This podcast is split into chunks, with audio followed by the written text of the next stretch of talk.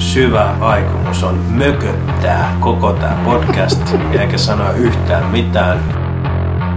Second Act Podcast.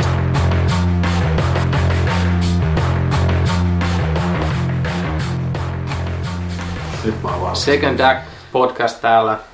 Jaakko, terve. Olli, terve, terve. Antti, hyvää joulua. Ja tota, meillä oli teemana jouluelokuva ja Olli Vitun runkkari voitti tämän ja hän voi esitellä illan elokuvan. Niin siis illan elokuva oli äh, Glengarry Glenn Ross. Myyntitykit 92. Äh, David Mameen teksti omasta, omasta näytelmästään ja sen on ohjannut semmoinen herra kuin James Foley. Tätä, tämähän on tämmönen, no tää on tämmönen kamarinäytelmä, tapahtuu niinku ihan muutamassa paikassa. Muutama yksinkertainen näytös ja pointti on siinä, että Antti, niistä ihan vaan, Antti. Joulun kunniaksi olen hankkinut flunssan. Mitäpä minä en tekisi joulupodcastin eteen, toisin kuin eräät. Näin. Niistetään. Olli, ole hyvä jatkaa.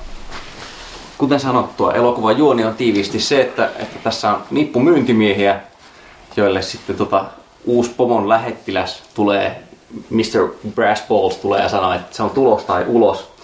Ja sitten alkaa hektinen, ne on niinku, kaikki paitsi yksi on aikamoisia kehäraakkeja siinä. Ja ta- hinnalla millä hyvänsä jätkät yrittää säilyttää työpaikkansa, koska ensimmäinen palkinto on uusi auto, toinen palkinto on satsi Veitsisarja. paisti- Joo, paistiveitsiä ja sitten kolmas on se, että lähdet helvettiin täältä. Et niin kuin, hyvin simppeli, oikeastaan melkein kaikin pu- puolin niin kuin hyvin yksinkertainen tota, teos mun mielestä. Mutta pitääkö mun nyt heti tässä vaiheessa yrittää selittää, että minkä takia se on joulu? Joo, jos, sä, jos viitsit sanoa, että mi- mikä tää on Kyllä, koska mu- mun ö, syvä aikomus on mököttää koko tämä podcast, ja eikä sanoa yhtään mitään, jos ei nyt vähän äkkiä tule selitystä siitä, kun minä pyydän, että tehdään Jumalalta erikseen jouluohjelma, missä kaikilla on hyvä mieli ja, ja tota, rauha maassa, niin kerron nyt, miten tämä on jouluelokuva. Eikö sulla ole hyvä mieli tästä elokuvasta? Eikö tämä mielestä hyvä Siitä elokuva? puhutaan myöhemmin. Nyt A- puhutaan Antti- asettamastani tehtävästä, tehtävästä, jonka minä olen asettanut. Tehtävästä, joka asetit. Asetin tehtävän. Asettamastasi tehtävästä. Antti toi glögiäkin. Totta, glögi pitää olla. ja Ja laittoi koristelin kuusen. Laitto kynttilät palamaan. Kävin ostamassa joulukuusen Ollin äh, 34 asuntoon aivan tätä varten. Olen koristellut sitä täällä pitkin päivää, odottanut, että pääsemme jouluisiin tunnelmiin. Pyydettiin Ollin avovaimolta avaimet, me tehtiin Ollille yllätys, hän tuli kotiin, Mm. täällä on jouluhenkeä täynnä. Kyllä. Piparimuottaja löytyy seiniltä. Mm. Piparin tuoksu, glögi.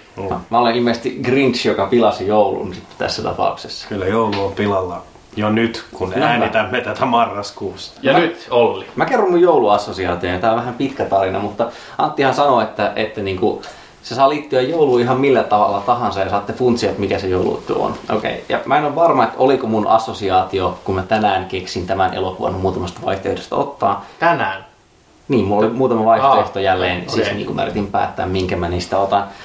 Mutta yksi assosiaatio, joka on mahdollinen, on tämä, että joulukuussa 2008 olimme juuri enna, äsken mainitun avovaimoni kanssa lomalla New Yorkissa, jossa sitten tietysti osana tätä ensimmäistä ikinä matkaa, niin piti käydä Broadwaylla ö, katsomassa jotain, ja se jotain oli David Momen Speed the Plow, joka on muistaakseni 87 vuodelta oleva teksti tai kuitenkin näin.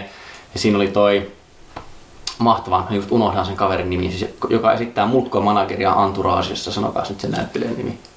Tiedän mulkun managerin Entourageissa, mutta en muista En ole kaverin katsonut nimeä. koko sarjaa. Semmoinen uuden sukupolven Chevy Chase, vähän Niin. kaljupäinen kaveri. Ei toista Chevy Chase voi olla. Ei jatka. voikaan olla, mutta Kuitenkin, no, no käytiin se näytelmä katsomassa, enkä mä tiedä oliko se välttämättä niinku erityisen hyvä tai kiinnostava. Siinä oli siis tosiaan niinku yksi, yksi tämmöinen iso nimi ja pari muuta. miksi mä yhdistän tämän näytelmän omassa erittäin repaleisessa aivotoimissa toiminnassani äh, Madonnaan?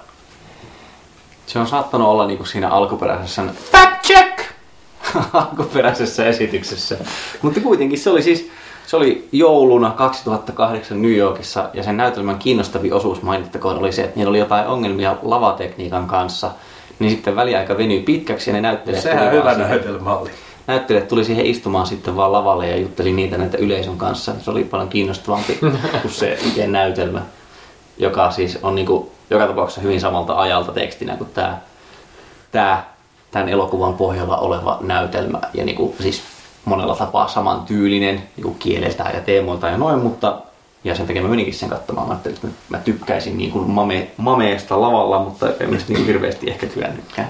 Eli, eli toisena meistä olisi kumpi tahansa voinut ottaa ihan minkä tahansa elokuva, koska me ollaan joskus nähty joku elokuva, jossa on ollut sama tekijä kuin tässä, mikä me valittaisiin. Mutta annetaanpa Olli jatkaa, koska Siis mä en ainakaan kuullut, kuullut vielä. Ei, sitä sillä tavalla perustetta. Se, sillä tavalla se assosioituu mulla jouluun. Eli siis, Dave, kaikki, siis kaikki David Mametin Ei, ei, vaan se assosioituu siihen, että, että jouluna 2008 joulukuussa oltiin Nykissä ja käytiin katsomassa se David Moyen näytelmä. Heitänpä tähän väliin nyt sen, että minun valintani oli Renny Harlinin elokuva The Long Kiss Good Night, jonka itse asiassa näin ensimmäisellä New Yorkin reissuani vuonna 1996. Eli kyllä tässä nyt mä alan taipumaan. Tässä on selvästi jotain sielujen sympatiaa. New York, se jouluna. Mm. Itse asiassa mä en kyllä ollut siellä jouluna. No, siis Eli mekin unohdetaan koko teoria. Me oltiin muutama viikko ennen joulua ja me käytiin siellä saatana Rockefeller Plazalla, kun siellä oli joku hässäkkä, se oli ahdistavimpia. Miljoona, miljoona ihmistä Itse tunnettuna asiassa me oltiin kyllä tilaan. talvella. Mä muistan, Niin. koska mun silloinen avovaimoni, öö, joka harrasti luistelua, niin se luisteli siellä Rockefeller Plazalla. Öö, semmoinen pointti on nyt pakko heittää tähän, että okei, olen antanut missioksi jouluelokuvan, mutta miten tämä nyt sopii tähän perustelepa nyt, miten tämä sopii tähän podcastin yleiseen konseptiin. No. Miksi, tä, miksi, onko tämä nyt jotenkin ö, elokuva, jota ei ole arvostettu, tai perustele itsesi No niin, no tää on, tää on nyt tietysti tätä konseptia, farisealainen. konseptin kokeilemista, mutta tota siis... Joo, elokuva perustuu niin kuin näytelmään, joka oli ymmärtääkseni hitti, ja joka tapauksessa David Mame oli niin kuin jo 80-luvun alusta asti iso nimi. Miltä voi olla tämä näytelmä? Näytelmä oli muistaakseni, olisiko ollut peräti 84 tai 82. Ai se on niin vanha. Eli tässä, ja siitä oli niinku myyty, joku tuottaja oli ostanut sen elokuvaoikeudet heti.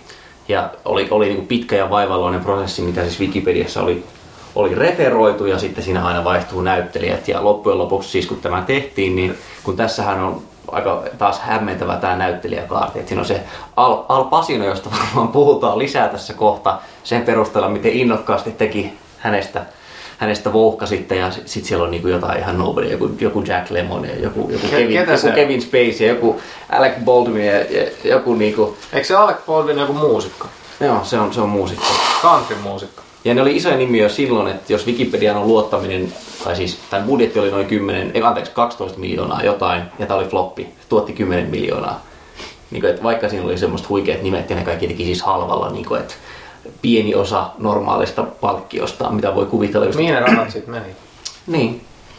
Okei, okay, no mutta hyväksyn perustelun. Ja, ja toinen on se, Mä että en hyväksy. Mä hyväksyn nyt kyllä ihan Niin, pelkästään tuon rahan kautta. Joo, joo, joo. podcast? Ja on myös toinen perustelu on se, että siis vaikka kaikki ihmiset, joilla on makua, eli, eli esimerkiksi me kolme, ja ne niin kuin yleisemmin, siis puhun elokuvan suhteen, Ei, mä toin Renny Harlinin elokuva, jossa Samuel L. Jackson pääosa. Okei, jatka vaan. niin, Ja mä tuon siis Tallonen, Ro- Rocky nelosen. joka on jouluisin elokuva läntisellä I just want to say Merry Christmas to my Haluan son. sanoa jo tässä vaiheessa podcasti on se vitun paljon joulusempi kuin tämä elokuva, mutta Siinä on sen tää Ehkä me- lunta. ehkä hyvällä nyt suosiolla heitämme klökit nurkkaa, joulukuusi voidaan Polttaa. ikkunasta ulos ja Mä en ole ikinä joulusta joulu. digannut. Mä en ole ikinä joulusta digannut. Mä oon aina dikkannut joulusta, siksi mä ehdotin tätä joulujaksoa, mutta nyt kun se on nyt vittu pilalla, niin keskustellaan vaan tästä elokuvasta.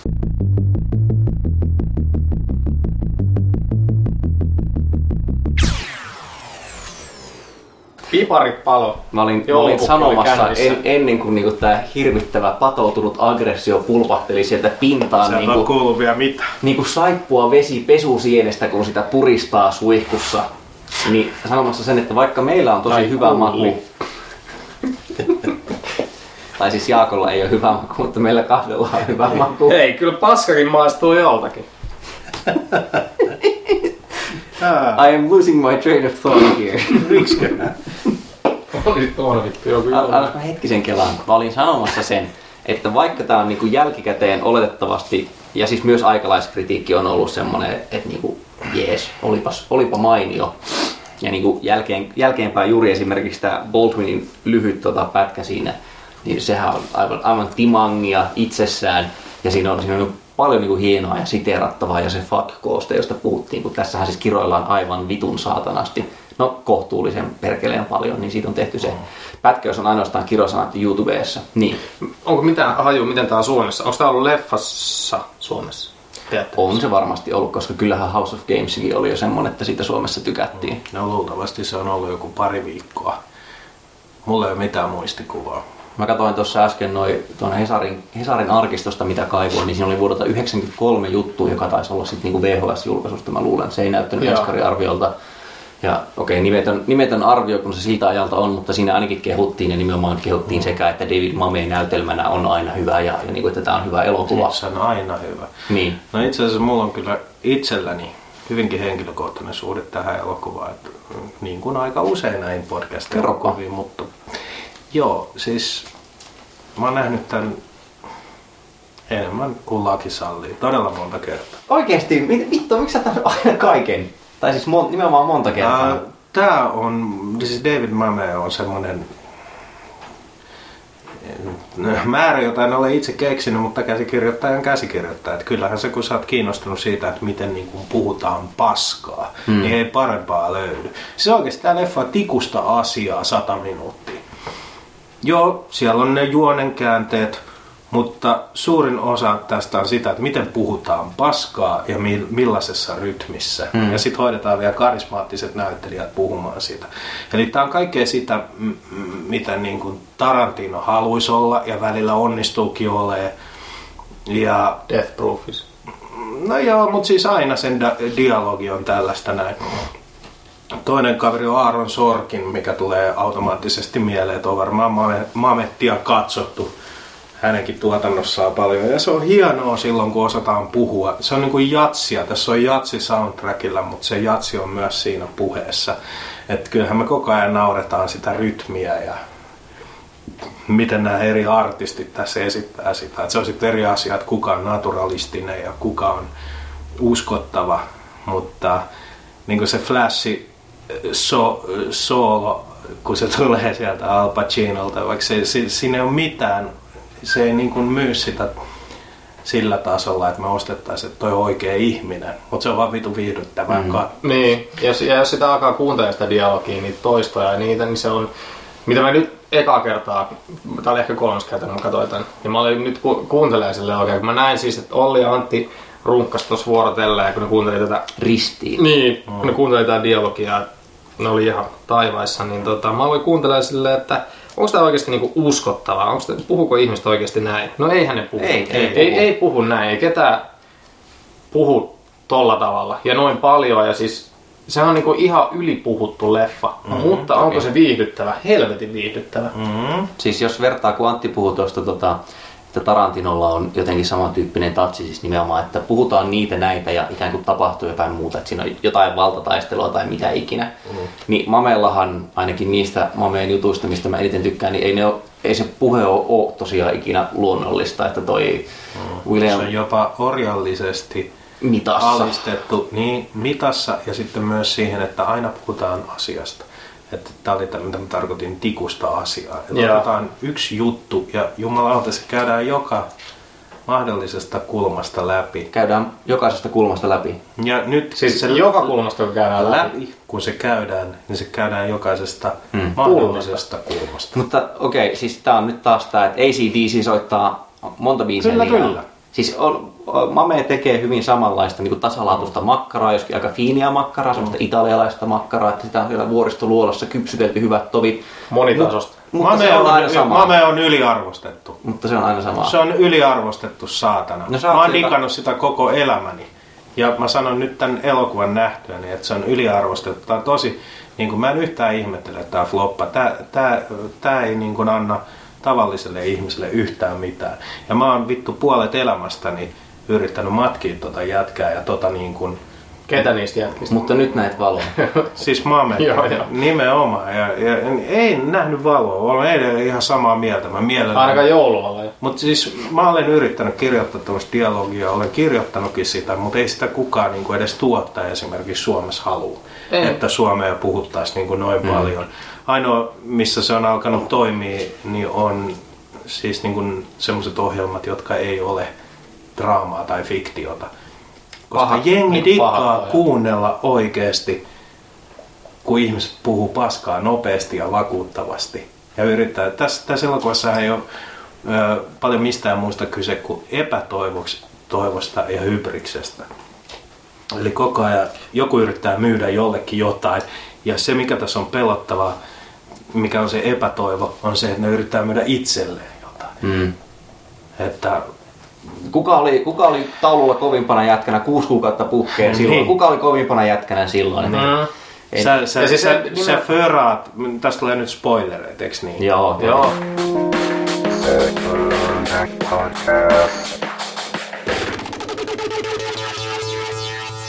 Sä niin kuin itse asiassa teet rikoksen, mutta sen tehtyä sä olet jotenkin niin helpottunut, että tuut haistattaa vitut kaikille siellä toimistossa. Siinä on jotain mahtavaa, niin tämä on siis... Joo. Niin siis nimenomaan epätoivosta ja mitä on valmis tekemään sen eteen. Ei oikeastaan niitä ei, musta tuntuu, että niitä ei kiinnosta, tai niinku, ei ne pelkää sitä, että ne menettää duuninsa, vaan ne menettää naamansa Mhm. ja sen sijoituksensa siinä listalla, siinä taululla. Ja kenen edessä ne menettää kasvonsa? Niiden toisten myyntimiesten. Niin, mutta kun niitä toisiin myyntimiehiä ne on niin itsekeskeisiä, ei Niin, niitä kiinnosta. niin. Ne vaan kuvittelee, että niitä kiinnostaa. Tämä on aivan tajuton oravan pyörä, missä nämä ihmiset on. Jokainen, kusettaa yksi jokainen sanoo, että mä vihaan duunia, niin ne kaikki vihaa sitä omaa duunia. Niin.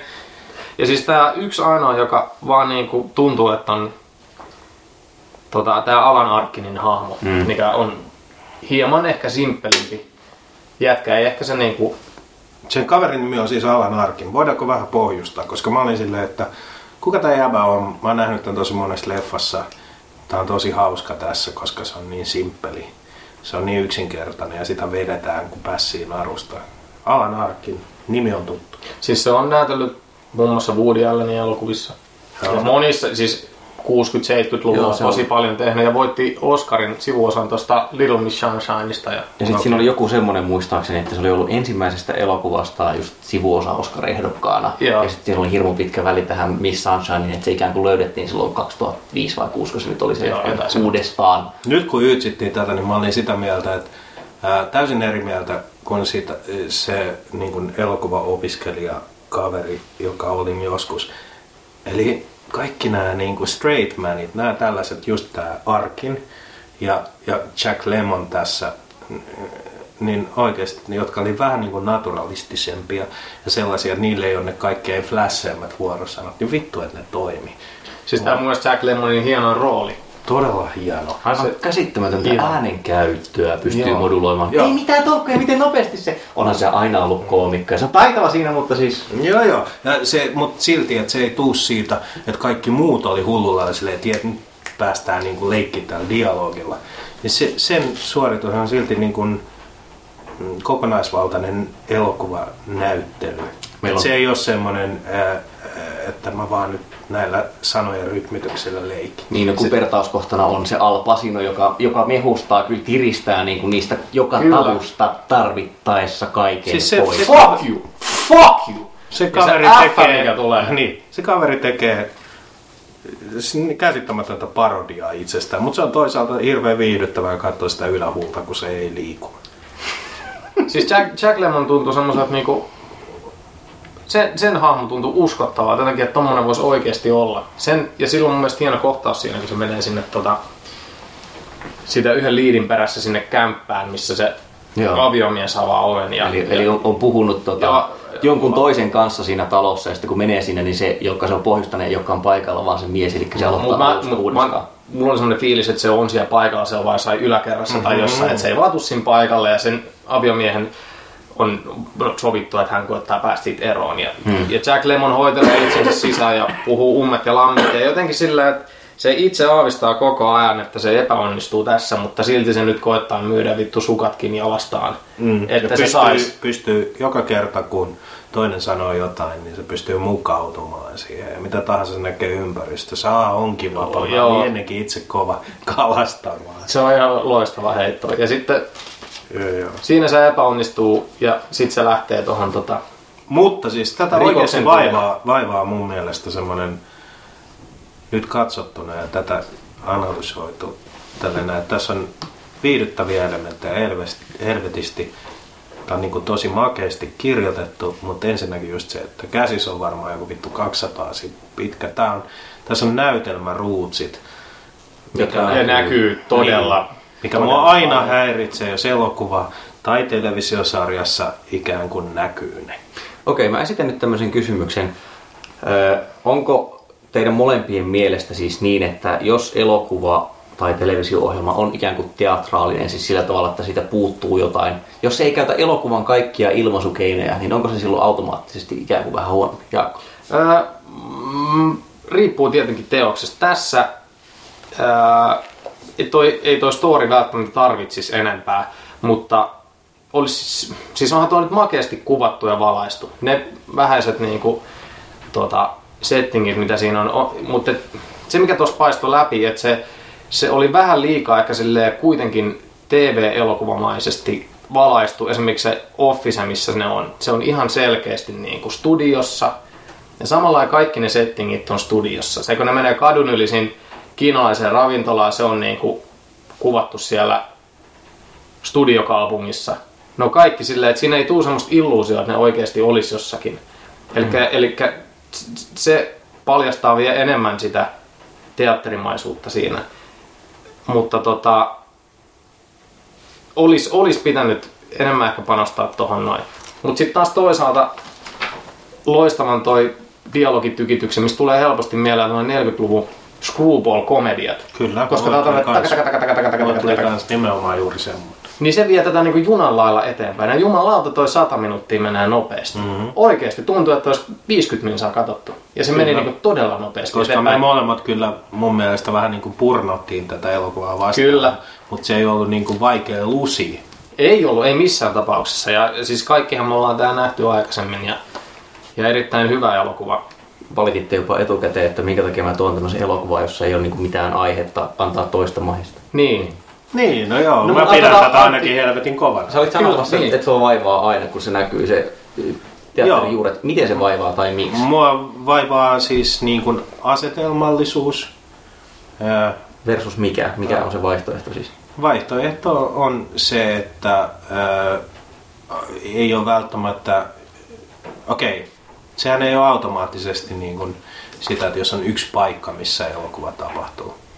Että se on niin kuin teatteri. Mutta se aika usein on niin kuin se, että siinä ei tarvitse olla Sherlock Holmes, että voi olla niin kuin sille, että aah, onko tällä jonkunlaiset teatterijuuret. Mm. Niin kuin Reservoir Dogshan olisi helposti teatterissa mm. esitettävä. Mutta se tuntuu elokuvalta. Siis Kyllä. elokuva elokuvalta. Joo, ja kyllä tämäkin mun mielestä Ja siinä tuntuu, että mun, mun, itse asiassa mä kirjoitin muistiin, että tässä on helvetin hienoa se, että tämä malttaa kertoo tämän tarinan niin kuin tämmöisen elokuvaamisen peruskuvilla.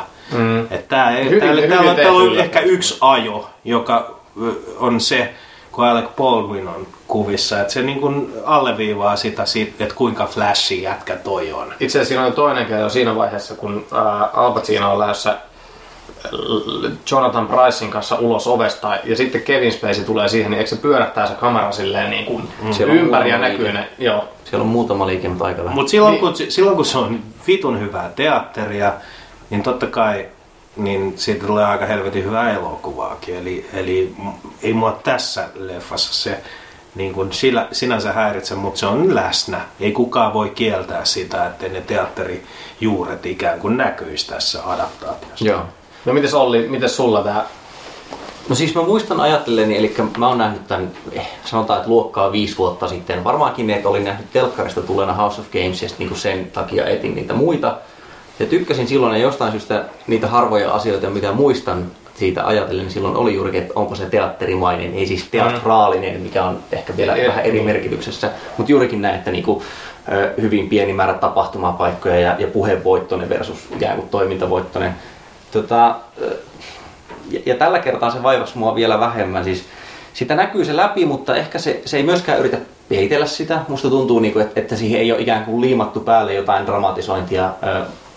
Tuolta Ebert totesi, että Mame on siis kirjoittanut tähän vähän lisää näytelmään verrattuna. Että se ei ole yksi yhteen ja nimenomaan se on ilmeisesti lisännyt siis keskusteluja autossa tai siis niinku lokaatioita näin. Mutta eihän ne tosiaan muuta sitä jutun luonnetta. Että et sen voisi niinku Ja laittaa siihen. autokeskustelut olisi voinut käydä siellä Kiinan Ai- Aivan näin. radiossa. Ja sitten niinku toinen pointti, mikä mulla on siitä siis niinku tea- teatterin omaisesta elokuvasta, tai oikeastaan tämä on pohjustuksena toiseen, mutta siis mun perusesimerkki niinku teatterin omaisesta elokuvasta on, on siis Edwin Lainen Tuntematon sotilas, jossa niinku näkyy, että nyt, nyt vähän kävellään lavalle ja lausutaan, ja sitten sit on jotain kuvia räiskitty sinne ja tänne, ja niissä tapahtuu mitä sattuu. Mutta sehän vaivaa tosi monessa Suomi-elokuvassa. Ja käsite Niin. Suomi-elokuvaa on just tätä, että tullaan ja puhutaan vuorosanat yleisölle tosi selkeästi. Mm. Suomessa se ongelma on vielä isompi vaan sen takia, että suurin osa näyttelijöistä työskentelee teatterissa ja Joo, ei ja- ole semmoista niin elokuvanäyttelemisen perinnettä. Eikä ole elokuvanäyttelemisen kouluja varsinaisesti, että on niinku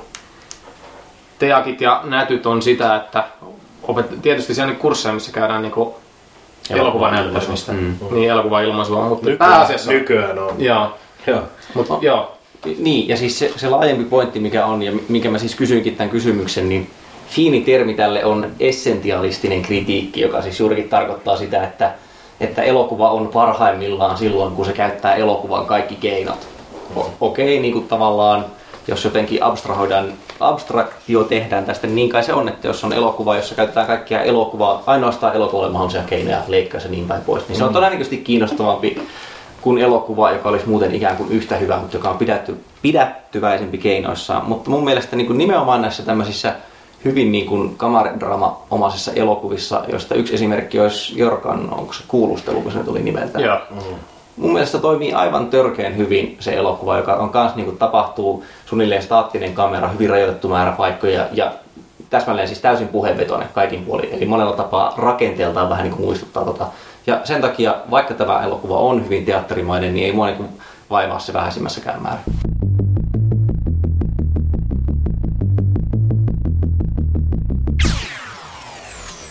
Se haluaisin vaan lisätä tuohon vielä, että mä olisin itse kaivannut tuohon enemmän niin kuin visuaalista. Mä olisin halunnut enemmän niin kuin kamera ja sitä kerrontaa niin kuin kuvallisestikin. Koska jotenkin semmoinen fiilis, että tässä on niin kuin vahva teksti ollut. Ja sitten on valittu niin kuin itse ohjautuvat näyttelijät, jotka on hyvin pitkälti tehnyt sen varmaan jo etukäteen niin kuin sen rooli miten on ajatellut vetääkin. Ja ehkä en mä tiedä, onko ollut samoja näyttelijöitä kuin siinä teatteriversiossa joskus. Mutta tota, et kuinka paljon sitten toi James Foley on siihen visuaalisuuteen puuttunut. Et, ja siihen niin kuin näyttelijätyöskentelyyn. Et Mä olisin kaivannut tuohon enemmän niin kuin jotakin semmoista elokuvallisuutta, että, että se ei tuntuisi niin. Sama juttu, mä oon nähnyt ehkä viisi vuotta sitten, mutta tämä oli toka kerta, kun mä näen tämän. Ja, ja se tuntui silloin just tosi teatterimaiselta ja se on se vahvin, mitä mulle jää fiilis tästä mm. aikaisemminkin. Ja nyt se tuntuu edelleen silleen, että sitten vielä kun silleen niin kuin kriittisesti kuuntelee sitä dialogia, niin sitten se alkaa olla jo aika paha, mutta on tämä nyt helvetin hyvä siltikin. Antti. No, totta kai tässä käytetään kaikki elokuvan eri taiteenalat, ei siitä ole kysymystä. Öö, ehkä tämä on jännästi sitä semmoista, niin kuin säkin sanoit, että jos käsiksestä tulee vähän niin kuin screw, screwball-komedia mieleen, niin tämä on hyvin vanhakantainen tämä tapa, millä tätä leffaa tehdään, mutta sitä mä kelasin tässä, että tämä James Foley, kouluttakaa nyt minua tietämätöntä, olen luultavasti nähnyt jotain hänen elokuvia. Mä, mulla oli koko ajan tämä luulo, että me katsotaan tässä David Mametin, tai siis ei tämän aikana, mutta ennen tätä. Kun tuli, tuli tuohon noin alkutekstit, niin mä olin sitä, että tämä ei olekaan Mametin ohjaama. Mä oon nähnyt tämän miljoona kertaa, mä aina luullut, että tämä on Mametin ohjaama. Niin siis, koska, koska Mamehan oli tähän mennessä, ex House of Games on sen itsensä ohjaamakin. Joo. Eli se oli ollut jo elokuvana. Tota, mä en laittanut kun Foulin keskeisimpiä kredittejä ylös, mutta ei se tosiaan mitään, niin kuin, mitään ihmeellistä ole tehnyt, että se ura ei tosta ihan hirveästi ohjaana jatku. Semmoisen neonoirin kuin After Dark My Sweet se on tehnyt joskus 90-luvun alkupuolella. Ja se on ohjannut Madonna musiikkivideoita niin kuin 80-luvun puolella. Mikä, en mä tiedä, mikä lienee. Madonna, Madonna pomppaa tää Jatkuvasti täällä. Se on hämmentävää kyllä. Mutta sen sijaan niin tämä kuvaaja Juan Ruiz Anchia on kuvannut tota, juuri mainitun House of Gamesin, eli oli työskennellyt Mameen kanssa ja on sitten kuvannut esimerkiksi Spartanin, siis tämän 2000.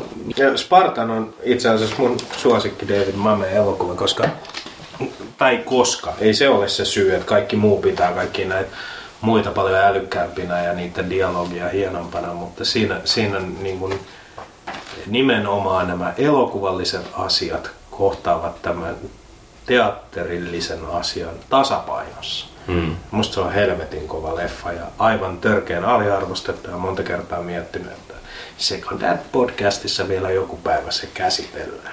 No esitän tämmöisen niin kysymyksen, että voisiko tuosta tekstistä jotenkin kuvitella dramatisoivan sitten niin enemmän elokuvallisen elokuvan? Voisi Joo. kuvitella, mutta siis tässä oli hienoa just se, että kamera oli koko ajan alisteinen mm. tarinalle, eiks niin? Joo, ja siis se pakot, niin, pakottaa katsojan katsoa sen kohtauksen. Tota, siinä olisi tarvinnut dialogia tietysti yksinkertaistaa hieman ja jättää jotain pois. Jotain hahmoja ehkä olisi tarvinnut niin paljon näyttää siinä. Mm-hmm. Ja sitten olisi tehnyt siitä ehkä niin kuin enemmän niin kuin lokaatioita olisi tarvinnut. Mutta olisiko se kaikki kuitenkin, tai siis kun, mun- jos mä mietin, että mikä tämän viehätys on, niin se on se, se on siis se, ihan se, niinku se dialogin sävy ja se, että se tietää, että se on sitä David Mame-pihviä. Niin tavallaan vaikka siellä helikopterit räjähtelis, niin en mä tiedä, että olisiko se jotenkin parempi elokuva. Et niin, no siis no, olisi Ei, yhdet ei. tissit edes näkyy, tai yksi nainen edes, tai räjäytys. Eikä, eikä se pointti, en tiedä onko se pointti, mitä Jaakko yrittää tässä tehdä. Koska, koska tähän olisi voinut kuvata vaikka 50-luvulla ja ottaa vaan kirosanat pois. Mun mielestä tämä oli hyvinkin, toi niinku 50-luku on hyvä niin kuin, ajatus, mihin päin mennään. Ja silloin oli hyvinkin elokuvallisia elokuvia. Et nyt kun kerroit äsken tuosta, että kuka on James Foley tai pikemminkin kuka hän ei, Ei ole, niin. Siis Niin mä alan nyt syyttää ehkä vähän ohjaajaa siitä, että hän ei ottanut tarpeeksi semmoista elokuvallista asennetta tähän, mikä ei mua koskaan aikaisemmin häirinnyt ennen tätä katsomista. Mutta niin kuin sanottu, mä oon nähnyt tämän tosi monta kertaa. Ja nyt mä ehkä katoin ensimmäisen kerran tämän jostain muulta kantilta kuin siitä, että minäkin haluan olla David Mame. Eli, eli Niin se, mitä säkin olet Antti joskus aikaisemmin sanoit, että periaatteessa ketä tahansa voi olla elokuvaohjaaja sillä ajatuksella, että jos on niinku kova tiimi takana ja sitten vaan tulee sinne ja sanoo, että tehkää hommanne ja näin poispäin. Niin eihän nyt tommosella näyttelijäkaartilla voi vittu epäonnistua ja tolla tekstillä. Mm. Ja sitten se kuvaaja, mikä on kuvannut muitakin loistavia teoksia, niin mitä, mitä se ohjaaja on sitten tehnyt siellä? Niin, tää, jos mä ymmärsin oikein niin kun sen Wikipedia-artikkelin pohjalta, niin tämä elokuva taisi olla ikään kuin tuottajavetoinen projekti. Eli kuten sanottua, Niin. se oli joku muu, joka oli hankkinut ne oikeudet. Mame ei ole itse ollut sitä ajamassa. Se on tietysti ollut aktiivinen niin kuin vielä kirjoittaessa tekstejä ja ohjatessaan. Ja silloin on mennyt hirmu pitkään. Ja sitten just tämä, että, että niin kuin, tähän on ilmeisesti käynyt siis koekuvauksissa sit, tai lukemassa niin kuin vaikka ketä, siis Robert De Niro ja just niin kuin siis ikään kuin Al Pacinon statuksen ja tason tyypit. Että, että niin kuin varmasti on menty se edellä, että ajatellaan, että tällaiseen tekstiin saadaan niin kuin aivan törkeän hyvät näyttelijät. En tiedä miten, sitten, miten paljon on välitetty sitä, että kuka se ohjaaja on tai millä kriteerillä se on vedetty. Että, Puhutaanpa hetki noista näyttelijöistä. Puhutaan. Siellä on ö, omalla tavallaan hieno. Se on, siellä on snadisti semmoinen meininki, että nämä kaikki jotenkin ehkä on vähän omissa universumeissa ja sitten saattavat tavata tässä tarinassa. Eli jokainen vetää vähän yli, ali ja keskeltä. Kaikki on vähän eri nuotissa. En usko, että se on ollut niin kuin mikään ohjauksellinen valinta. No, Alec Baldwin on ihan helvetin hyvä tässä. Ja mulle tuli semmoinen mielikuva, mä just näin sen jossain. Mä, mä oon yrittänyt miettiä koko tämän leffan ajan.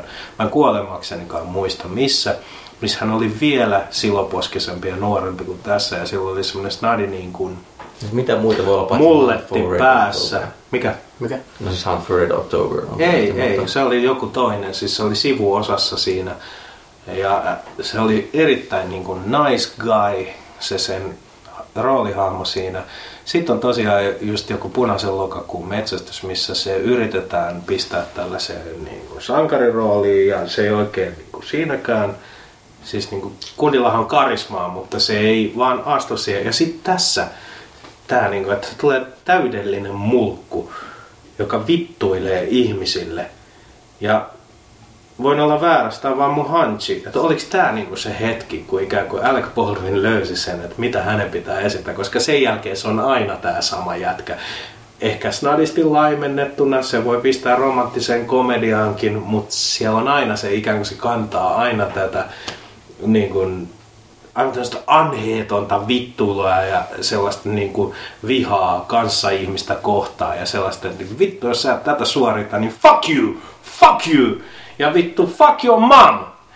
Ja aivan loistava kohtaus. Se on aivan täydellinen kohtaus. Mun mielestä se on täydellinen ennen kaikkea siinä, että se on, se on mahtava sivuosa. Siis voin hyvin kuvitella, että tuosta sivuosasta on tapeltu. Että se on, se on tasan siinä yhdessä kohtauksessa se muutaman minuutin, mitä on. Okei, toki se dominoi sen kohtauksen, mutta niinku, se ei haittaa, että se ei tule myöhemmin elokuvassa niinku piipahtamaan tai mitään muuta, vaan juuri niistä, se tulee niinku täysillä sisään, omistaa sen kohtauksen täysin ja sitten niinku häipyy. Ja mahtava. Ja se on muutenkin todella hieno niin kuin ton juonen, mikä ei ole kuitenkaan mikään ehkä maailman syvällisin juoni, mutta juonen liikkeelle panija. Et tulee tämmönen äijä, joka sanoo, että vittu, jos se niin kuin tulos tai ulos, niin kuin sä sanoit tuossa alussa, että ja se, se rytmitys on jotenkin niin täydellinen ja sitten Ed Harris koettaa vähän vittua sieltä takas, se tulee istuu siihen ja vittu kello pois ja näet sä kello, että maksaa vittu enemmän kuin sun autossa. Ja Mä tein 970 000 viime, niin, dollaria viime vuonna. Paljon sä teit? Mut se on hienoa, että Et se, se, on vittu se, mä oon, ketä sä oot? se on hienoa, että se on se Alec Baldwin, joka on ollut tähän aikaan niin kuin aika tuntematon, siis suhteellisen tuntematon, koska mä voisin kuvitella, että sä sanoit, että Robert De Niro on hakenut jotain roolia, niin se luultavasti olisi ollut just toi rooli. Että se olisi tullut, Tai se pasina. jo- jos, jos se olisi ollut Robert De Niro, niin silloin ikään kuin siinä olisi käynyt sama efekti, mikä meillä koko ajan kävi, kun katsottiin Al Pacino. Pacinoa, eli podcast Suomella Pasinoa. Ali. Eli me koko ajan katsottiin, että tämä kundi oikeasti ei voi enempää vetää itseään parodioiden. Mm. Se, on, se on helvetin viihdyttävää, katsottavaa, mutta samaan aikaan tiedät, että nyt se heiluttaa niitä handuja ja se hieroo. Ja näyttää taas jotenkin erityisen isolta ne kädet. Niin, ja se toistaa. Jos, jos, jos, jos niin kuin David Mametilla on niin sanaripuli, voi kuvitella, että elokuvan käsikirjoituksessa, niin kuin aikaisemmin tuossa sanoin, että muutettuna, niin tämä on ollut helvetinmoinen puhelinluettelo tämä käsis. Ja sitten tuo kundi pääsee vielä, Al Pacino pääsee siihen vielä niin kuin vääntää niitä sanoja. Ei sinne ihan kaikki, se on sille ottanut jotenkin se tajuu, että ahaa, tällaista tämä kundi säveltää, mutta mä pystyn vielä vetämään tämän vielä överin. Mm. Sen sijaan, että Al Pacino sanoisi, että nimeni on Al Pacino, se sanoi, että nimeni on Al Pacino. Siis Pacino Al. paska Se olen minä. Ja sit se imitaatio, näyttää sormella itteensä. mutta että, siinä. joo, kyllä siinä ihan täysin, okei okay, mä en tiedä minkälainen se rooli voisi olla, mutta siis kyllähän siinä on ensin Al Pacino, the actor, the great method actor, ja sitten mm. niin kuin kaikki muu. Ja, en mä, mä, Ja se sopii tietysti tuohon tarinaan, että ikään kuin hän yrittää varastaa shown olemalla niin, niin kuin yli niin kuin hyperrealistinen ja ta- teatraalinen verrattuna muihin kuin mahdollista. Se sopii siihen roolihenkilöön. Ja se on muutenkin vitun loistava, että ne kaikki muut menee sinne toimistolle ja kuuntelee se Alec Baldwinin läpä, mutta Al Pacino jääkin kiilaan sen ravintola juomaan jotain viskiä ja no se on myymässä sille myymässä kaisarille. seuraavalle tyylille jo. Jonathan Priceille, joka niin kuin mä kirjoitin tänne ylös, että toi on vaikeeta. Tällaisten kavereiden rinnalla olla niin kuin straight man, joka ei kauheasti puhu ja jonka pitää ikään kuin esittää meille sitä semmoista niin hölmää jätkää, että se uskoo näitä hybriksessä vellovia, Ei, mä- typeriä myyntimiehiä, jotka sanoin- puhuu paskaa. Mä väitän, Mä että sanon- se ei ole hölmöydestä nyt kyllä siinä. En, en, mäkään, en mäkään sanoisi kyllä hölmöydestä. hölmöydestä sillä tavalla, että ikään kuin hän on pushover. Mikä se on se termi sille? Siis sen vaimo sanoo sille, miten sen pitää elää sen elämää. Ää, nyt yhtäkkiä Ricky Roma, Al Pacino sanoi silleen, että mitä se, mm. mitä, mikä sen seuraava movie on. Kyllä mä sanoisin hölmöydeksi. No siis sillä tavalla joo joo. Siis en Joo. Mä, se ikään kuin, eihän se, se ei älyllisestä, älyllisesti osta sitä argumenttia, mutta Ricky Roma on niin, niin hyvä myyntimies kaikilla niillä inhottavilla limaisilla tempuillaan, että, että se niinku, en mä tiedä, esittääkö se olevansa edes sen frendi vai vietteleekö se se ihan niinku Kyllä siinä menee vähän silleen niin kuin, nyt mennään jo vähän niin kuin seksuaalisen puolen Mm. siinä, että On on. On siinä jotain sitä vivaa. varsinkin siinä kiinalaisessa ravintolassa ne istuu vierekkäin, niin siinä on pientä semmoista vipaa, että ehkä se osti enemmän, tai se osti jotain muuta kuin sen Mutta Al Pacino myy tässä, ää, tai Ricky Roma myy teatraalisuudella sitä ää, jotain, mitä he ovat myymässä tässä, eli luultavasti sellaisia tontteja, jotka to, ovat jotain Aivan suomaalta. paskaa, niin kyllä. Mm. Niin, mutta se Jack Lemmonin hahmo, niin se on paras paskanjauhaja tässä. Se on ihan oikeasti, se huijaa itseäänkin. Ja, äh, niin Se on hieno, sillä on vaikka miten monta semmoista kohtaa, jossa se aina joutuu niinku, se yrittää äh, säilyttää, Yhteen suuntaan ja sitten... joo, se- yrittää säilyttää niinku oman tunnon arvonsa ja itsekunnioituksen ja sitten kun toinen ei kuitenkaan kuuntele, no okei okei okei okei, että ei, Joo, mä siis se- puolet rahasta. joo. Se on loistava kohtaus, kun se koettaa Kevin Spaceiltä, eli toimiston pyörittäjältä ostaa näitä liidejä sillä, että okei, okay, no mä annan sulle mun 10 prossaa ja, ja sitten sillä, että Kevin Spacey menee autoon ja lähtee, että sanoo, että okei, okay, että 2 prossaa, niin sitten mä myyn ne sulle. Ja sitten Jack Lemmon on sillä, että joo, mä otan se totta kai. Sitten on sillä, että ja 50 dollaria joka liidistä, mitä mä myyn sulle. Eli vinkistä näin. Mm. Niin tota, sit se on heti silleen, että ei, ei, ei tää voi mennä näin, että, tiiäksä, että pitää olla semmoinen hyvä kauppa, hyvä niinku, niinku veljet tekee kaupan keskenään, lyödään kättä päälle, niin et sä voi heittää siihen enää, että 50 dollaria. Ja Se sitten on se on yhteensä kuitenkin- 100 dollaria, koska niitä liidejä on kaksi. Niin. Niin. Mä haluan ne rahat tänään. Ja sit se on sellainen, että ei, ei, ei. Sit se on, että aha, okei, no ei sit mitä mä lähimmä. Okei, okei, joo, joo, joo, totta kai mä maksan se sulle. Se, miksi tämä Että- raskas elokuva on, on juuri toi. Eli tämä on jo lähtökohtaisesti sellainen alin helvetti. Että sä oot periaatteessa puhelinmyyjä, jolla ei ole mitään toivoa myydä sitä, mitä se myy. Shit Ää. leads. Eikä millään tavalla usko siihen, mitä... Niin, mutta silti se pitää olla helvetin kova näyttelijä Joo. ikään kuin myydäkseen sen. Ja sitten tulee vielä toi aspekti, että yhtäkkiä talon sisällä. Että kyllä tässä on tosi hyvin rakennettu se ihan kaikkien tämmöisten draamakirjojen oppien mukaan. Joita Että Mame on Ei kirjoita. Niin. Niin.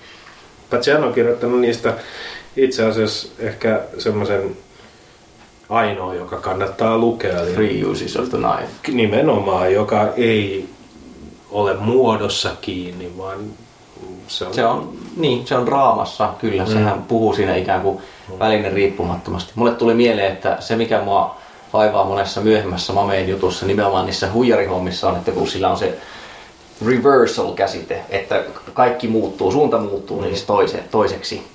Niin tässä niitä on pienessä mittakaavassa esimerkiksi just noissa niissä Jack Lemmonin hahmossa monta kertaa, että niinku väännän, väännän, väännän, väännän, nyt annan periksi kokonaan. Mutta sitten niissä huijaushommissa, kun siinä niinku kusetetaan sekä hahmoja että katsojaa äärimmäisen monta kertaa esimerkiksi The Heistissa, niin siinä le- leffassa niin mulle tuli jossain vaiheessa sellainen olo, että ei tämä enää nokkelaa eikä kiinnostavaa, että nyt vaan teet sen sen takia, että, että se jotenkin generoi kiinnostusta mukamas automaattisesti. Mut, ja tää, on- en tiedä, onko tämä vähän siinä rajalla välillä.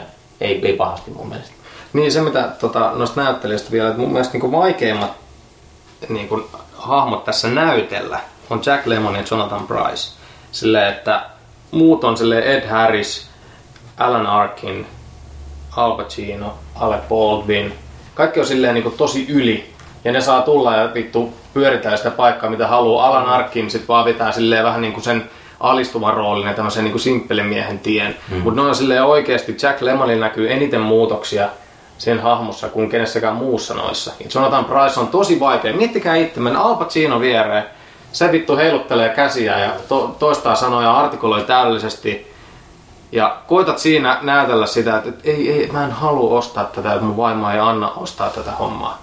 Ne on oikeasti, mm. se on, niin kuin, ne on vaikeampia näytellä. Mm. Niin No kuin varsinkin tällaisessa, mikä on niin kuin periaatteessa 100 minuuttia pitkä pokeripeli, missä jokainen pöydän ympärillä oleva yrittää jotenkin huijata toista uskomaan, että en bluffaa. Ja sinne tekee täydet maneerit päällä. Mm. Että kyllä sieltä erottuu ne kaverit, jotka, joilla on se niin kuin aikaisemmin jo sanottiin, se naturalismin nyt kimpos tästä mulle ainakin tällä kertaa tosi hyvin. Et itse olen al- alkanut digata tätä leffaa nimenomaan sen Flashin kautta, mutta nyt tällä kertaa. Ja siis jos tää pokeripeli, niin Kevin Spacey on se dealeri, joka jakaa ne Joo. kortit, koska se on niinku aika silleen neutraali hahmo. Se ei Se oli aika hyvä. Kevin Spacey, koska yleensä... Ehkä paras rooli Kevin Spacey. No se on siis, eli se on Kevin Spacey. Paitsi Vice Guy televisiosarjassa, kun hän oli varpaita imeskelevä gangsteri, jota pitkän aikaa en siis luulin olevani harhaa, harhainen, e, mutta siis oikeasti se on Kevin Spacey. Niin olin vaan sanomassa, että ehkä Kevin Spaceyssä näkyy siis tämä metodinäyttelijä Stara-syndrooma, jonka pahimmat esimerkit on siis Al Pacino ja Robert De Niro. Että niin kuin 70-luvulla ja vielä 80-luvulla kaverit tekee ihan rooleja, jossa ne uppoaa rooliin ehkä niin kuin liiankin syvälle tavallaan makuasiana, mutta niin kuin just, että onko 90-luvulla tai 2000-luvulla kumpikaan niistä tehnyt semmoista roolia, josta ei ensin näkisi, että siinä on näyttelijä. Ja niin kuin tässä vaiheessa Kevin Spacey, joka kuitenkin nykyäänkin tekee teatteria, eli Joo, on koko ajan teatteripohjalta kyllä, niin, niin kuin tosiaan ensin on rooli, että kyllä sitä tunnistaa jotain spaceymäisiä piirteitä, mutta sitten jos miettii, että minkälainen se on sietämättömimmillään tässä viimeisen kymmenen vuoden aikana niin. ollut. Mutta eikö tää tapahdu ton pahamainen Outbreakin ennen Outbreakia? Kyllä, 92. Ja, ja siis tässähän on, kuten sanottu, että tämä on Mameen teksti 80-luvulta, niin tota, tässä, tässä Ebertin arviossa se mainitsi, että, että jonkinlaista hauskaa ironiaa jo siinäkin, että on tehty niin kuin kovimmalla nousukaudella teksti, jossa nämä myyntitykit, okei, niitä tylytetään jotenkin, että, että raha mittaa kaiken arvoa, mutta kuitenkin erilaisessa ympäristössä, kun se, on, se elokuva on sitten valmistunut ja ollaan niin kuin jo tulossa vähän alaspäin. Alaspäin. Mm. Ja nyt taas niin jälleen, siis elokuvat toki aina näyttää erilaiselta eri ympäristössä, mutta myös itse muutamme katsojina, mistä haluan kysyä seuraavaksi, ellei ole niin vielä tästä näyttelijäaihepiiristä jotain suurempaa Ei kyllä. sanottavaa. Ei siitä. Takki tyhjä. Takki tyhjä. Mulla on yksi aihe, mutta mä palaan siihen sen kysymyksen Joo. jälkeen.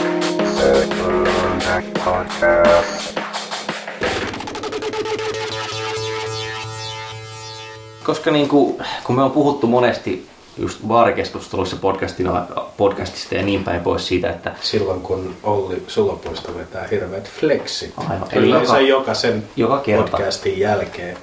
Et siitä, että, että miten niin kun pitäisi henkilökohtaisten kokemusten kautta näitä peilata, niin siihen siis yleisemmällä tasollahan liittyy just se, että mikä musta nyt on tullut aika hauskasti, kun sä oot puhunut siitä, että en mä tiedä, miten paljon sulla niin just tämä kriittisesti tarkastelu vielä lisää sitä reaktiota, mutta mut Antti on nyt puhunut siis siitä, että aikaisemmin se on ostanut tämän ihan kympillä ja nyt sillä tulee jotain muuta. Niin No okei, mulla tämän elokuvan kohdalla niin kuin, mä en ilmeisesti ole ehkä muuttunut viidessä vuodessa niin paljon. Siis sekä että mun niin kuin, elokuvamaku ei välttämättä ole muuttunut niin paljon, luultavasti jonkin verran on, mutta myöskään varmaan elämäntilanteessa ei ole tapahtunut semmoista niin isoa muutosta, että mä katsoisin tätä juttua jotenkin eri tavalla. Mites, oliko sulla Jaakko, niin kuin, tota, että tämä on toinen kerta, niin tuntuuko susta siis, sä kiinnitit huomiota joihinkin asioihin, mutta voisit periaatteessa ajatella, että sä olisit reagoinut silloin ekalla kerralla siis samalla tavalla tähän leffaan. Kyllä mä tota, hyvin pitkälti samalla tavalla reagoin silloin. Nyt ehkä jotenkin niinku, silloin mä olin vaan silleen niinku suu auki, vau, mitä dialogia, tää on niinku ihan mahtavaa. Ja se teatterimaisuus jäi silloin jotenkin vaan sivuun silleen, että se oli mahtavaa. Mutta nyt jotenkin toi Jack Lemmonin hahmo oikeasti kosketti tässä. Sillä että jotenkin nyt taantumuksen aikaa se tuntuu tosi pahalta sillä, että tuommoinen vanha jäärä, jota niin kuin potkut uhkaa, jos ei nyt tsemppaa, niin se on valmis vittu tekemään mitä tahansa, pettämään itsensä kolmesti ennen kuin kukko laulaa Hmm. tyyppisesti. Et se, et siinä oli semmoista niinku koskettavuutta. Viimeksi ei ollut mitään semmoista niinku oikeasti, että olisi niinku varsinaisesti tuntenut ketään kohtaan mitään. Niinpä Mut- niin. Nuor, nyt, nuorempana minäkin katsoin sen aina niin kuin Al Pacino ja Alec Baldwinin kautta. kyllä. Et nyt oli semmoista niinku oikeata semmoista jotenkin, että Mistä päästään siihen, mistä mä vielä haluan puhua. Eli mikä teidän mielestä on tämä elokuvan teema. Koska teema on semmoinen asia, joka on aina läsnä, kun elokuvaa tehdään. Tuottajat siitä kauheasti puhuu, koska niiden mielestä se on jotain hienoa, koska he eivät ymmärrä, mitä se tarkoittaa. Käsikirjoittajalla se on riippa selässä, koska se on jonkunnäköinen ohjeistus, minkä läpi kaikki pitää kirjoittaa.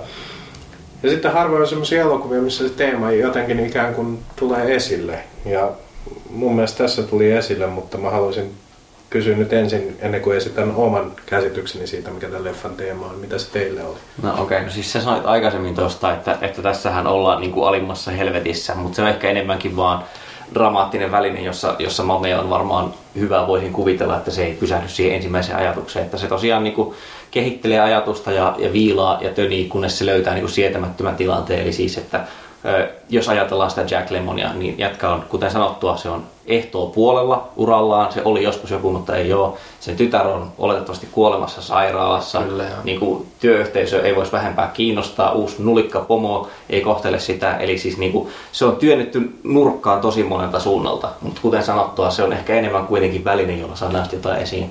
Sitten yleisemmin mä jotenkin kuvittelen ainakin Mameessa sen, sen pohjalta, mitä on, mitä on tota, just niitä muutamia kirjoja lukenut noita leffoja nähnyt, että tässä kohan, tässähän ei ole siis naisia ollenkaan tässä leffassa. Et se on semmoista niinku satanan testosteroni tiivistettä, jossa miehet mittailee peniksiään ja niinku, eikä se ole sillä tavalla, että, että vitsi kun meillä kaikilla menee hyvin, että nyt voidaan katsoa kenelle menee eniten parhaiten, vaan kyllä se on, niinku, ne, on, ne on epätoivoisia ja, ja surullisia ihmisiä niin kuin ei hirveästi epäröi polkea toisiaan päähän ja kusettaa muitaan. En mä ihan varma, niin kuin, että mikä tämän nimenomaisen leffan teema on, mutta kyllä siinä on niin tämmöinen hieman synkän realistinen ihmiskuva ainakin mun mielestä tämän ajan mamealla taustalla. Ja niin kuin ei sieltä hirveästi kenelläkään ei oikein mitään pelastavia ominaisuuksia ole, että se Arkini ja alan Arkini-hahmo niin kusetetaan ja sitten on jälleen vaan dramaattinen temppu, että se ei olekaan se, jolle käy sitten kaikista paskimmin, koska se on se Jack Lemmon, joka sen teki. Mitäs tota, no siis joo, mulla on niinku... Päällimmäiseksi tämä näyttää, se, näyttäytyy, että niinku... Kukko ja tunkiolla näytetään, että iso, isot tota, muskeliautot kehuskellaan kelloilla. Tätä osastoa, että niinku, kenellä on iso kuka voittaa mut kädenväännössä, vittu mä oon parempi, mulla on rahaa. Sitten se taso, mistä oikeasti mennään, on se epätoivo, että kun nämä kukot joutuukin nyt siihen tilanteeseen, että nyt vittu, jos et sä osaa mitään, nyt sä näytät mitä sä osaat, jos et sä osaa, niin se on morjes, sit sä lähdet menee. Ei niitä pelota se, että niillä on perhe kotona, jota ne joutuu niinku elättää tai että tota, rahat loppuu, vaan se on se status ja niille muille kukoille siellä tunkiolla sen statuksen menettäminen. Ja pohjimmainen sanoma tässä elokuvassa on, että ihminen on aina mulkku, se pelaa aina omaan pussiin kuitenkin. Koska eihän tämä leffa pääty mitenkään erityisen onnellisesti. Tämä on aika saatanan niin kuin negatiivinen sanoma tällä elokuvalla. Se on vaan peitelty aika hienoon dialogiin ja vauhdikkaaseen niin kuin kerrontaan.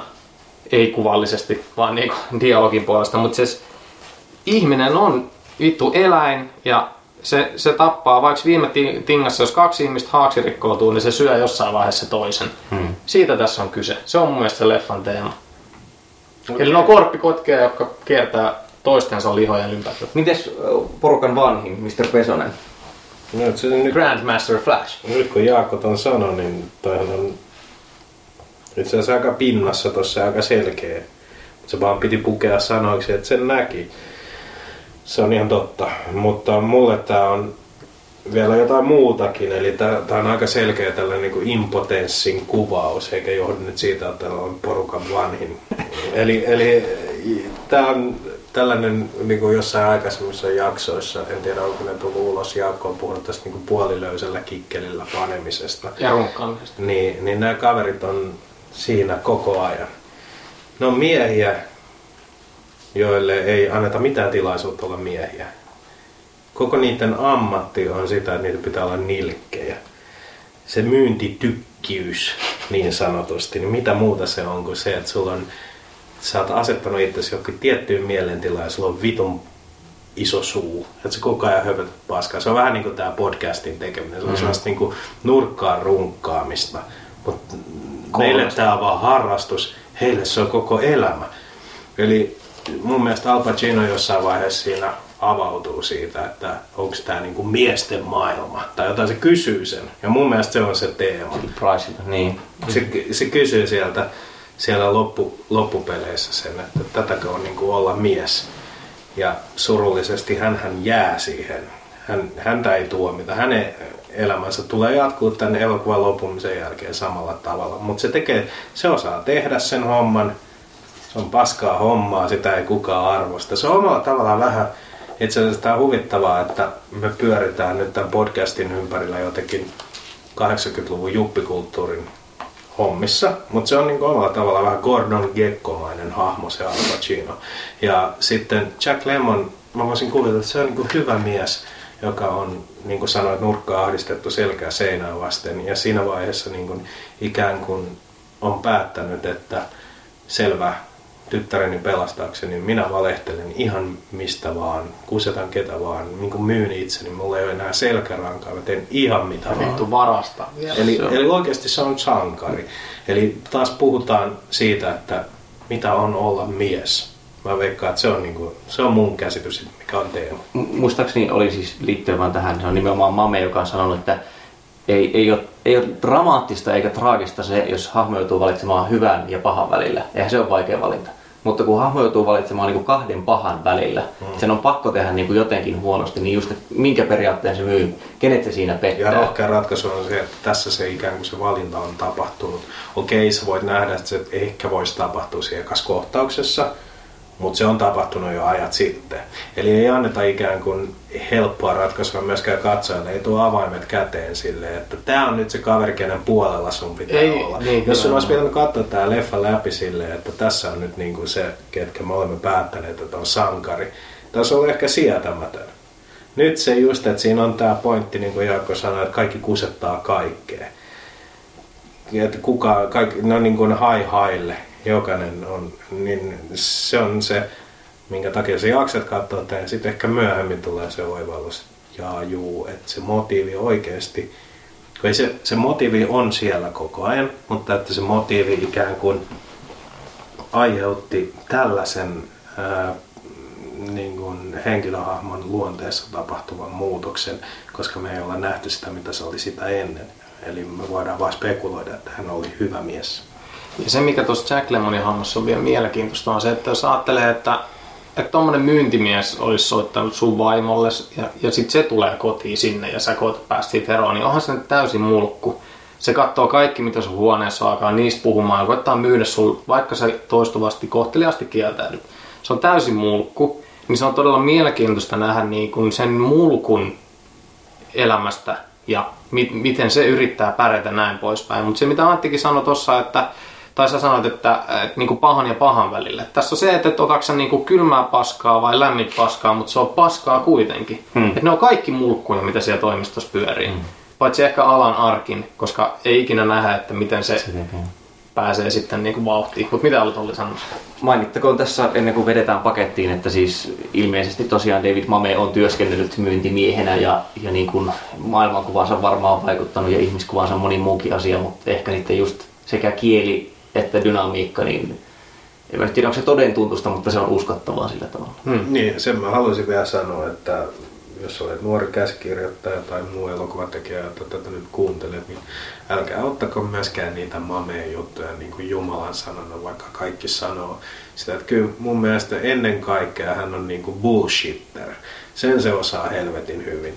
Ja se on tehnyt siitä ite, itselleen sille poikkeuksellisen bisneksen, että häntä myös arvostetaan jotenkin korkeakulttuurillisesti, mutta loppujen lopuksi siinä ei ole kauheasti eroa jokin Tarantinon tai Sorkkiniin, että ihan, ihan samanlainen niin kuin sanojen venyttäjä ja niiden niin kuin ulostaja hän on. Kaikella kunnioituksella. Kyllä, ja siis sehän on niinku helvetin vaikea kirjoittaa semmoista niinku paskaa, mitä ihmiset jauhaa paskaa. Ei, mm. Jos sä kirjo- kirjoittaisit Koska semmoista- ihmiset ei noin hienosti Ei, jauha ei paskaa. nimenomaan. Että jos kirjoittaisit sitä, pistät nauhurin nau- nauhoittaa, kun mm. jengi puhuu keskenään vaikka mitä Esimerkiksi podcastin Niin. ominaisuudessa, niin Kirjoitat sen puhtaaksi, teet siitä käsiksi, niin se on ihan helvetin epämielenkiintoista. No niin. Mutta jos sä saat sen kuulostaa siltä, että just tolla jengi puhuu, ne puhuu oikeasti tolla, Niin. vitu viihdyttävää, niin se on taito. Mutta sehän on niinku bullshitter. kuvakerronta tai Kyllä. tahansa elokuvan laji. Ja aika harva sen dialogin sitten osaa. Dialogi ihan yleensä lapsipuolen asemassa elokuvassa. Että se on vaan kerto, se on niinku ekspositiota,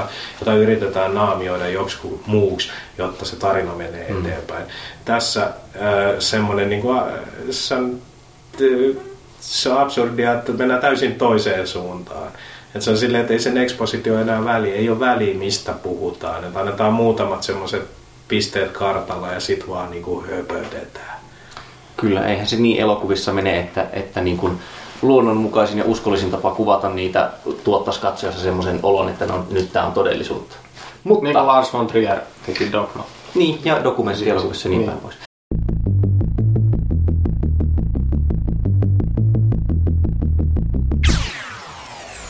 Okei, tota, mites, mennäänkö me siinä järjestyksessä, että, että minä sitten Jumalan sanan viimeisenä sanon, Joo. että, että jos nyt tässä siis kootaan yhteen ja mietitään, että jälleen podcastin konseptina oli, että jollain tavalla annetaan toinen tilaisuus elokuville, jossa on, on ollut joku niin kuin valuvirhe tai ne on unohdettu tai mitä ikinä, niin kannattiko Jaakko tälle antaa nyt sitten niin mahis? Kyllä, tälle kannatti.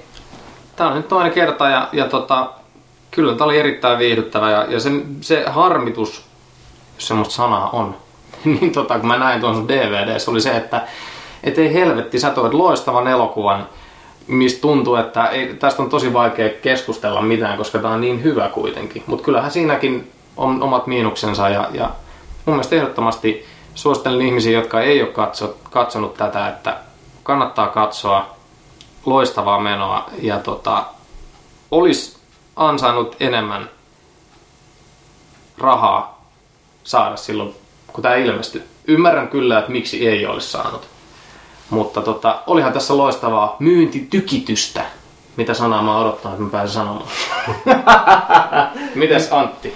No joo, siis tämmönen India-elokuvahan tää tietyllä tapaa nyt oli, kun jos, jos ton sun, niin kuin, että olisiko tää tarttenut enemmän rahaa tai mitä. Mä, mä vähän jäävi tämän leffan suhteen, koska mä oon nähnyt tän niin helvetin monta kertaa ja tää on ollut mulle semmonen joku ohjenuora joskus, että tällaisia juttuja mä haluaisin tehdä, en välttämättä elokuvallisesti, mutta nimenomaan dia- dialogin kuljetuksessa ja muuta. Se, mä oon ihan positiivisesti suhtautunut tähän enemmän. Mä, mun nega, negatiivinen suhtautuminen on tähän, että mä en vittu löydä tästä millään joulua. Mä haluaisin saatana, että te jatkat tuotte mulle semmosia niinku iloisia leffoja, missä Rocky Nelonen. lunta sataa ja ehkä, Rocky Nelonen. mutta Ihmisiä tota, ammutaan ja- Ihmisiä ammutaan. No Ja, siinä hakataan. no joo. Mm. Mä ymmärrän tää Antti, tää sun tuskan. Äh, oli oli, tosi- oliko tuossa joku syvempi kysymys sulla vielä? Ei, Mä oon ei ihan siis. tämän elokuvan puolella, mutta jännä oli huomata, että ikään kuin kyllähän mullakin oli tässä viime katsomisesta vierähtänyt aikaa. Niin kyllä tässä on tietty ysäriys alkoi näkyä. Joo, kyllähän se niin on, että vaikka elokuvat ei muutu, niin sitten se, miten ne katsotaan, kuitenkin aina muuttuu, kuten sanottua. Tota,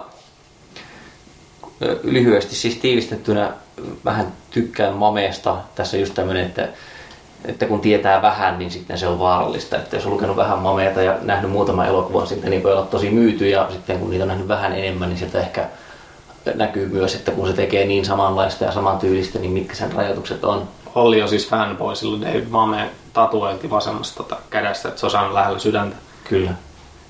Ja, ja tota, nyt vähän hämmen, pakko myöntää, koska niin, mä en ole näyttänyt sitä tatuointia ikinä kenellekään, mutta se, nyt se sitten paljastui. Siis, ei, mun mielestä tässä elokuvassa, kun mä aikaisemmin viittasin siihen essentialistiseen kritiikkiin, niin joo joo, tää on, tää on niin nivaska teatteridialogia, joka on elokuvattu ja niin lätkästy tonne. Mutta mun mielestä siinä ei ole varsinaisesti mitään vikaa. Mä nautin siitä edelleen suuresti, että vaikka se Al Pacino, kuten se suomeksi sanotaan, tällä kertaa oli ehkä ärsyttävämpi kuin viimeksi. Mä ajattelin elokuvan alkupuolella, että olisiko tämä viimeinen siedettävä Al Pacino roolisuoritus, mutta kyllä se siinä loppupuolella jo niinku sylkkä lentää niin paljon, että ehkä se joutuu laittamaan sinne Al Pacinon myöhempien aikojen kategoriaan. Kristuksen kirkko. Niin, mutta ei niinku, en mä keksi mitään syytä, miksi tätä elokuvaa ei katsoisi, jos tätä ei olisi nähnyt. Tai niinku myöskään, että miksi ei tätä katsoisi uudestaan. Että, kuten sanottua, Ei välttämättä jouluna, mutta sitten heti uuden vuoden loppiaisen jälkeen. Antti Pesonen, hyvä kristitty, siinä toista poskea kääntää ja häviää niin kuin mies. Tää, Ai- siis katselu kertoo, että kestää. Mitä, pitäisikö me olla iloinen siitä, että mä hävisin? Ei, mutta sun pitäisi hyväksyä se niin kuin mies. Kun tästä miehuudesta nyt on niin paljon tässä puhuttu. Aha, Eli tää, tää oli jotenkin niin kuin naismainen tämä minun. Ei, Ei, ei. ei, vaan se on niinku epäonninen mies. Siis et onnistu olemaan mies. Petät miehuutesi. niin, eli Ei. olen ikään Mieti, kuin, sä toit- tämä miesten maailma? Mieti, sä tuot lonkiskut naitiin, Niin. niin. mutta silti sä petät miehuutesi. Niin. Samalla iltalla. Anteeksi, me keskeytään koko Olli. Ei se Loppu. mitään. Ei, ei, kyllä tämä loppukaneetti, se oli, se oli nyt siinä paketoituna siihen joulupaperiin ja rusetti vedettynä päälle ja sitten otin tota nauhaa ja vedin silleen peukalon ja saksenterän välissä sitä nauhaa, että se kippuralle meni. Eli se oli siis Glengarry Glenn Ross Second Act podcastissa, joka löytyy internetistä ihan kaikilta kanavilta. Kiitos kun kuuntelit. Palaamme asiaan myöhemmin elokuvalla, jossa mun säkällä on se varmaan oikeasti se jouluteema. Helvetin hyvää joulua. Merry Christmas.